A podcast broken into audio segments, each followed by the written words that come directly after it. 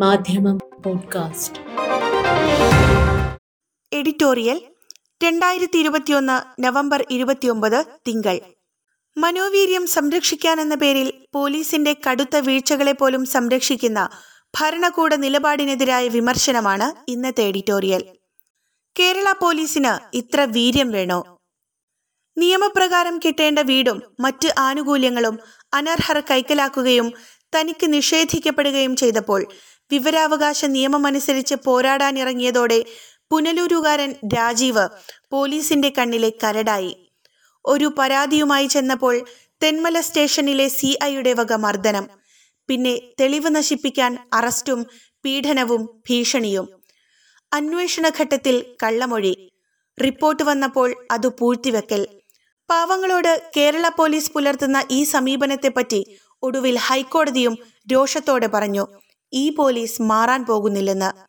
ഇത് ഒറ്റപ്പെട്ട സംഭവമല്ല എന്നതിനാലാണ് കോടതിക്ക് ഇത്ര നിരാശ.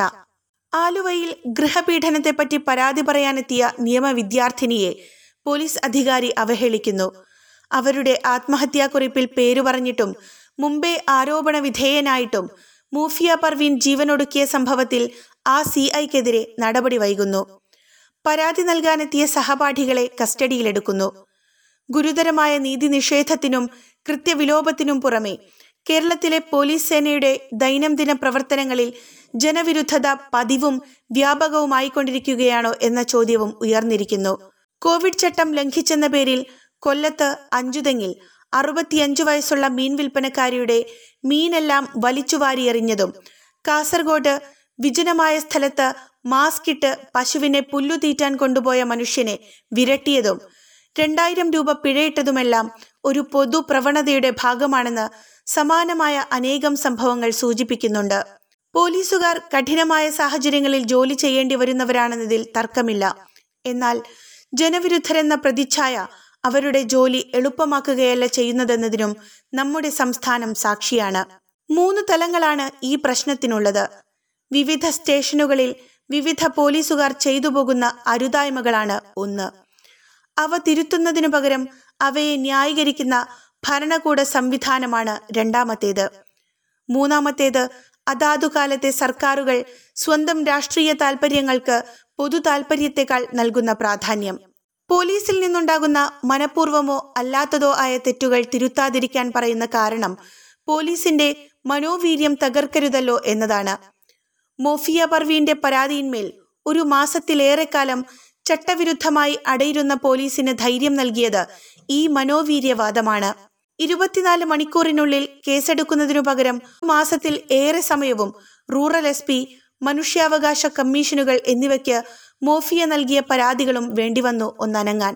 എന്നിട്ടും പരാതിക്കാരിയെ പരസ്യമായി അധിക്ഷേപിക്കാൻ പോലീസ് മാടമ്പിക്ക് കെൽപ്പ് കൊടുത്തത് ഇപ്പറഞ്ഞ മനോവീര്യമാണ്. രണ്ടായിരത്തി മൂന്നിലെ മുത്തങ്ങ സമരത്തിൽ ആദിവാസികളോട് ഐക്യദാർഢ്യം പ്രഖ്യാപിച്ച കെ കെ സുരേന്ദ്രൻ എന്ന ഡയറ്റ് അധ്യാപകനെ അന്നത്തെ ആന്റണി സർക്കാരിന്റെ പോലീസ് തല്ലിച്ചതച്ചപ്പോൾ അതിനെ രൂക്ഷമായി എതിർത്തവരാണ് ഇന്നു ഭരിക്കുന്നത്. രണ്ടു പതിറ്റാണ്ടു നീണ്ട നിയമ പോരാട്ടത്തിനൊടുവിൽ കോടതി സുരേന്ദ്രന് അഞ്ചു ലക്ഷം രൂപ നഷ്ടപരിഹാരം നൽകാൻ വിധിച്ചു. ഇപ്പോൾ അത് കൊടുക്കാതിരിക്കാൻ അതിലും കൂടുതൽ ചെലവിട്ട് അപ്പീലിനു പോയിരിക്കുന്നു പിണറായി സർക്കാർ. ഭരണത്തിലെത്തിയപ്പോൾ ജനതാൽപര്യത്തെക്കാൾ പോലീസിന്റെ മനോവീര്യമാണ് വലുത് എന്ന് കണ്ടെത്തിയെന്നർത്ഥം.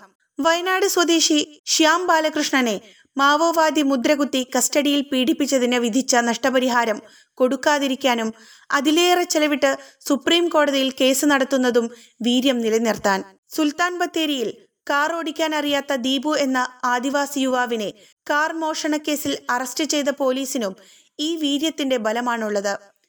കേരളത്തിൽ ആഭ്യന്തര വകുപ്പ് മുഖ്യമന്ത്രിയാണ് കൈകാര്യം ചെയ്യുന്നത്. സഖ്യകക്ഷിയായ സി പി ഐ പോലും ഇപ്പോൾ തുറന്നെതിർക്കാൻ തക്ക വീഴ്ചകളാണ് പോലീസിൽ നിന്ന് ഉണ്ടായിരിക്കുന്നത്.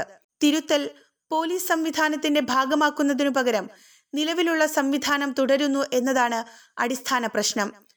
ഭരണകൂടത്തിന്റെ മർദ്ദനോപകരണങ്ങളെ ന്യായീകരിക്കാൻ ഇടതുപക്ഷത്ത് ചിലരെങ്കിലും പഠിച്ചിരിക്കുന്നു. ഇതിനേക്കാൾ ഭയാനകമാണ് രാഷ്ട്രീയ നേട്ടത്തിനായി പോലീസ് സംവിധാനത്തെ ദുരുപയോഗം ചെയ്യാനുള്ള പ്രവണത. പോലീസിന്റെ പ്രവർത്തനങ്ങളിൽ ഭരണപക്ഷ ഇടപെടലിനപ്പുറം സങ്കുചിത താൽപ്പര്യങ്ങൾ കൂടി സ്വാധീനം ചെലുത്തുന്ന അവസ്ഥയുണ്ട്. കേരള പോലീസിൽ വർഗീയ മനസ്ഥിതിക്കാരുണ്ടെന്ന് സി പി ഐ നേതാവ് ആനി രാജ ആരോപിച്ചത് ഈയിടെയാണ്. ആഭ്യന്തര വകുപ്പിന്റെ ചുമതലയുള്ള മുഖ്യമന്ത്രി വിമർശനങ്ങൾ അന്വേഷിക്കാനും ആത്മപരിശോധന നടത്താനും ഇനിയെങ്കിലും തയ്യാറാകും എന്ന് പ്രതീക്ഷിക്കുന്നു. സംസ്ഥാനത്തെ സമാധാന അന്തരീക്ഷവും നിയമവാഴ്ചയും നിലനിർത്താൻ ആ ഇടപെടൽ ഏറെ ആവശ്യമായിരിക്കുന്നു. മാധ്യമം പോഡ്കാസ്റ്റ്.